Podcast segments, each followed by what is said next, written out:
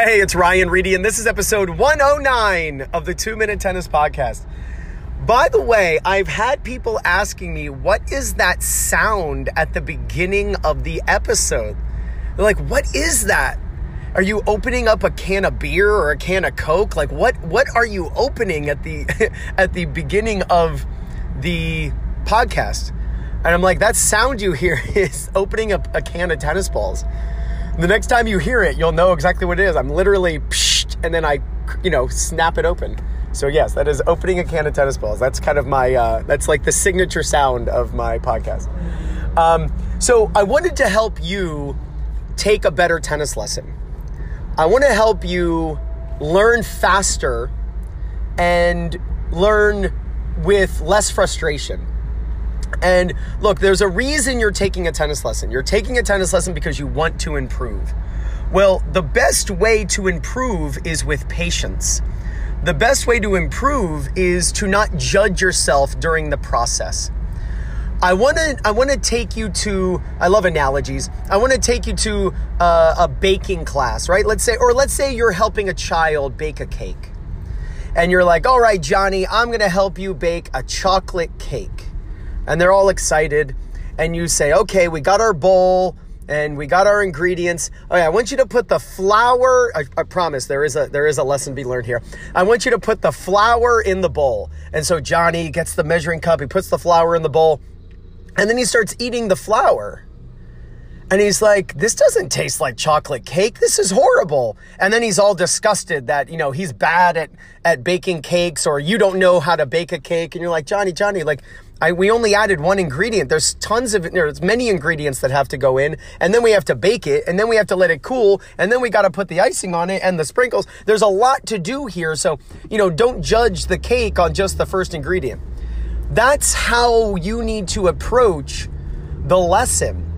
Because when the, when the, when the coach is helping a student, the coach has a couple different ingredients she or he wants to add to your swing right? I mean, what would be the alternative? The alternative would just to be like throwing seven different things at you all at one time and you feel overwhelmed, right?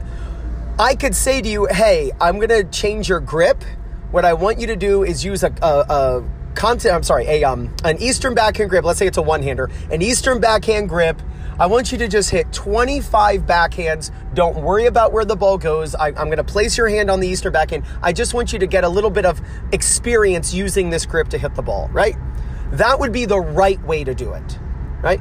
The wrong way to give a lesson as the coach would be Hey, what I want you to do is use an Eastern backhand grip as you take the racket back 180 degrees with the tip of the racket pointing up and keep that left elbow up to keep the racket vertical. Keep that right arm extended as you drop the racket down. Close the racket face 45 degrees. Swing low to high as your body comes up. Square up the racket face up the back of the ball, brushing up the back of the ball, keeping your body sideways by throwing that that uh, non-hitting arm back behind you as a counterweight, and then lifting your hitting arm up like you're opening a hood. Make sure though when you do this that you keep the correct side of the letter V.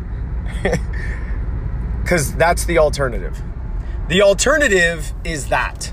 The alternative to one ingredient at, at a time is giving you so many things that you literally look at the coach. And if you've ever taken a tennis lesson and you've said, wow, I'm just thinking of too many things right now, it's because the coach was giving you too much to think about.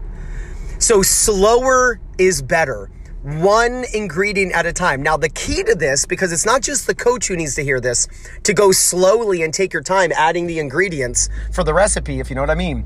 The other thing is that the student needs to not judge the process or themselves during that process. Don't, what I tell people is don't eat the cake until it's all done. Don't just eat raw eggs. Don't eat the flour. Like you've got to take your time. The whole point here is I have had some great lesson takers lately. I mean, people who know how to take a tennis lesson. And it, it prompted me in the last two or three weeks, I have just had an absolute blast with some players who you can see it in their face. They in their in their expression. They know that they are uncomfortable but they also trust the process and they trust that the flour and the eggs and the cocoa, right, will eventually turn into this j- delicious chocolate cake. And I want you to take this away from from take that away from this episode is when you're taking a tennis lesson, please understand that the that the coach needs to go slowly one ingredient at a time. And if you, like that kid, keep tasting the ingredients during the process, meaning having an opinion about how well it's working, you're you're you're not going to trust the coach. The coach might get frustrated and just go, "Look, you know, sir or or ma'am, I, I don't know how to help you because you're not letting me do all the ingredients that are needed." Allow the student, or I'm sorry, allow the coach to do their thing allow the coach to to do to make five changes in your backhand or in your forehand or in your serve. But realize they're going to have to do it one change at a time and each change might take 10 minutes. Remember you took an hour lesson. So allow 10 minutes per change right? Take your time. Go slowly if you start understanding that there's a process and there are ingredients to add to your stroke, and that the coach cannot just give you five things to think about all at once so your brain gets scrambled and then you end up like leaving the lesson worse than you even started. If you understand the process, if you take your time, if you don't judge yourself throughout that process, your lessons are going to be well worth the investment of time, energy, resources, money, right?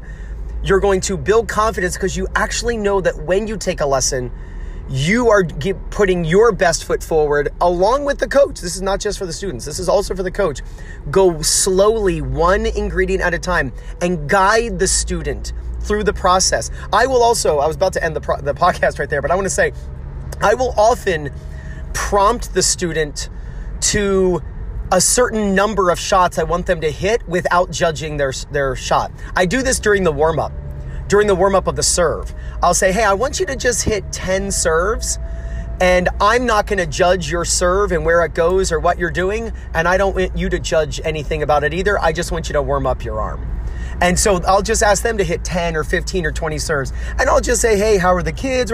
I just want their brain relaxed. I just want them warming up their shoulder, right? So they don't hurt themselves.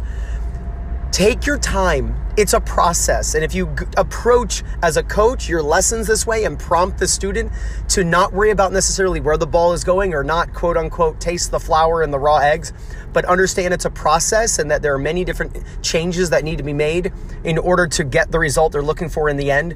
And as the student, give your coach some time.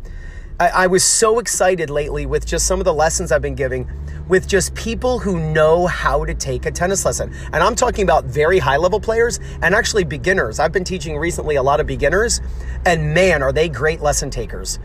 The key to improving is giving yourself and the coach the patience needed to achieve the results you're looking for. It works in baking, it works in building a house, and it works in improving your strokes. This is Ryan Reedy over at the Two Minute Tennis Podcast. Talk soon.